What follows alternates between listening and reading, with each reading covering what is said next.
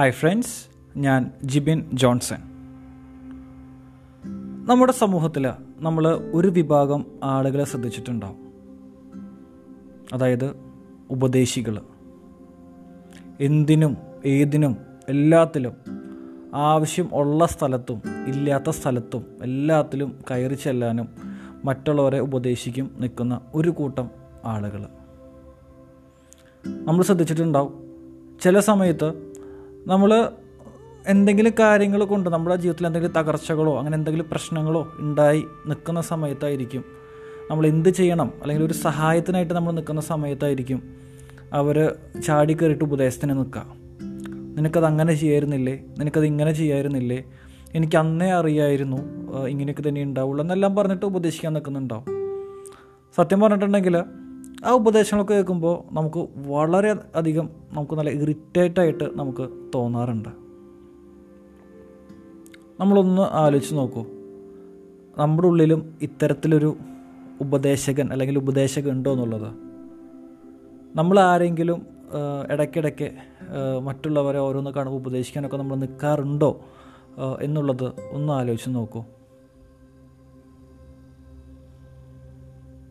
ഒരിക്കൽ ഒരു കുട്ടി ഉച്ച സമയത്ത് ഒരു കുളത്തിലേക്ക് ചൂണ്ടയിടാൻ പോവാണ് മീൻ പിടിക്കാനായിട്ട്.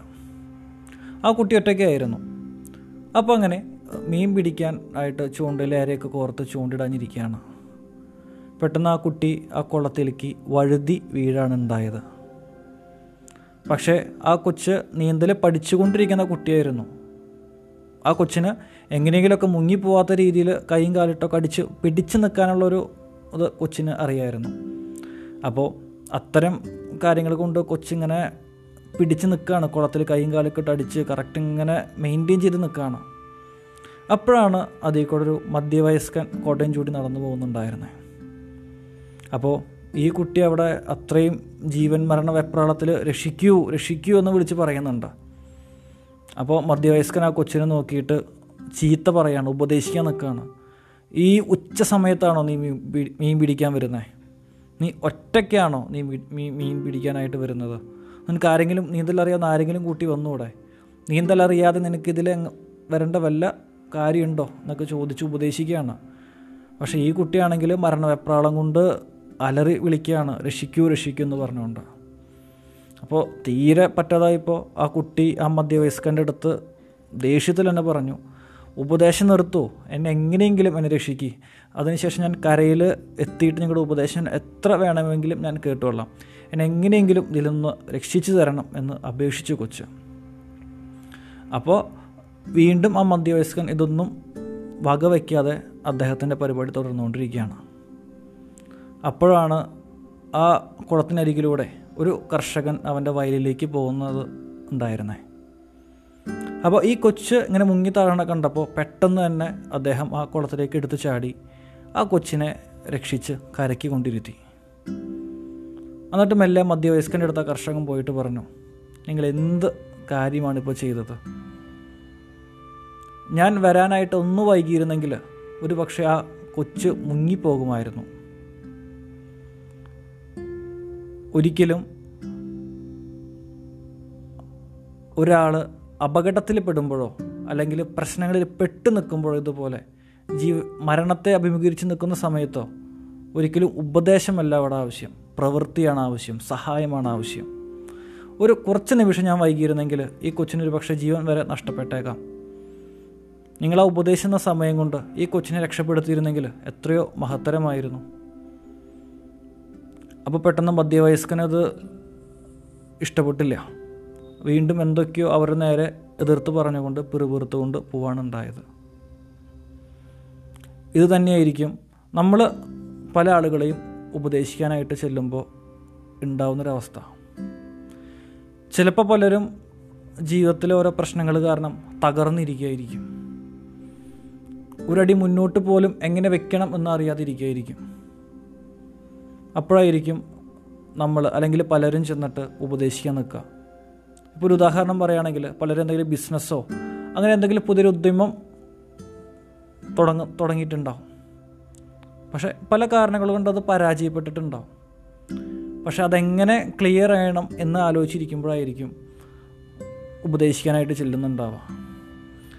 ഉപദേശിക്കാൻ ഉപദേശിക്കാൻ ചെല്ലുമ്പോൾ എന്താണെന്ന് വെച്ചിട്ടുണ്ടെങ്കിൽ ഉപദേശം ആവശ്യമാണ്. പക്ഷെ അത് ശരിയായ സാഹചര്യത്തിൽ ശരിയായ സമയത്തിൽ ശരിയായിട്ടുള്ള ആളുകളുടെ അടുത്ത് വേണം നമ്മൾ ഉപദേശിക്കാനായിട്ട്. അല്ലാതെ എല്ലാം തകർന്നിരിക്കുന്ന ആളുടെ അടുത്ത് പോയിട്ട് നീ അന്ന് അതിനിറങ്ങി പുറപ്പെട്ടപ്പോഴേ എനിക്കറിയായിരുന്നു ഇതൊക്കെ തന്നെ ഉണ്ടാവുള്ളൂ. നീ അങ്ങനെ ചെയ്യരുതായിരുന്നു. നീ ഇങ്ങനെ ചെയ്യരുതായിരുന്നു. നീ ഇങ്ങനെ ചെയ്താണ് പ്രശ്നമായത്. ഇനി അങ്ങനെ ചെയ്യരുതെന്നൊക്കെ ഉപദേശിക്കാൻ നിൽക്കുക. അത് തീർച്ചയായിട്ടും അത് കേട്ടുകൊണ്ടിരിക്കുന്ന ആൾക്ക് വളരെയധികം ഇറിറ്റേഷൻ ഉണ്ടാക്കുന്ന ഒരു കാര്യമായിരിക്കും തീർച്ചയായിട്ടും. അപ്പോൾ ഇത്തരത്തിൽ നമുക്ക് ആരെങ്കിലും ഉപദേശിക്കണം അല്ലെങ്കിൽ പറഞ്ഞ് മനസ്സിലാക്കി കൊടുക്കണം നമുക്ക് എന്നുണ്ടെങ്കിൽ നമ്മൾ തീർച്ചയായിട്ടും പരിഗണിക്കേണ്ടത് ആ പറഞ്ഞ് കൊടുക്കുവാനായിട്ട് ഉദ്ദേശിക്കുന്ന ആൾ ആളൊരു റെസപ്റ്റീവ് മൂഡിലാണോ? അതായത് നമ്മൾ പറഞ്ഞ് കൊടുക്കാനായിട്ടിരിക്കുന്ന കാര്യങ്ങൾ. അവർ കേൾക്കാൻ ഒരു ഓപ്പൺ വെസൽ പോലെയാണ് ഒരു തുറന്ന പാത്രം പോലെ ഇരിക്കുന്ന അവസ്ഥയിലാണോ? അങ്ങനെയാണെങ്കിൽ നമുക്ക് പറഞ്ഞു കൊടുക്കാൻ പറ്റും. അപ്പോൾ നമ്മൾ ഈ പറഞ്ഞു കൊടുക്കുന്നത് കൊണ്ട് അവരുടെ ജീവിതത്തിൽ ഉപകാരം ഉണ്ടാവും. ഇല്ലയെന്നുണ്ടെങ്കിൽ അത് നമ്മുടെ സമയനഷ്ടമാണ് ഊർജ നഷ്ടമാണ് പിന്നെ അതുപോലെ നമുക്ക് അതുകൊണ്ട് പ്രത്യേകിച്ചൊരു ഗുണം ഉണ്ടാവണം എന്നുണ്ടാവില്ല. ഒരു പക്ഷേ നിങ്ങളെക്കാൾ മികച്ചവനാണ് ഞാൻ അല്ലെങ്കിൽ നിങ്ങളെക്കാളും എല്ലാം തികഞ്ഞവനാണ് ഞാൻ എന്നൊരു കാര്യം അവന്റെ മുമ്പിൽ തെളിയിക്കാൻ പറ്റൊരു അവസരമായിട്ട് വേണമെങ്കിൽ ഒരു ഇതിനെ നമുക്ക് ഉപയോഗിക്കാം എന്നേ ഉണ്ടാവുള്ളൂ.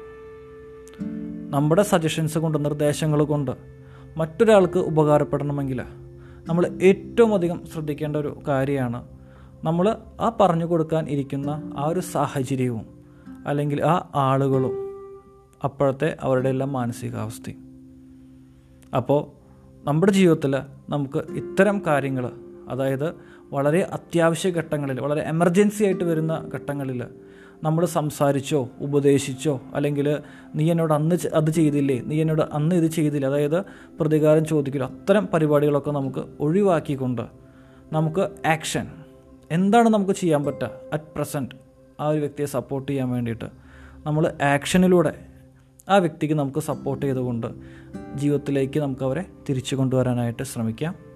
താങ്ക്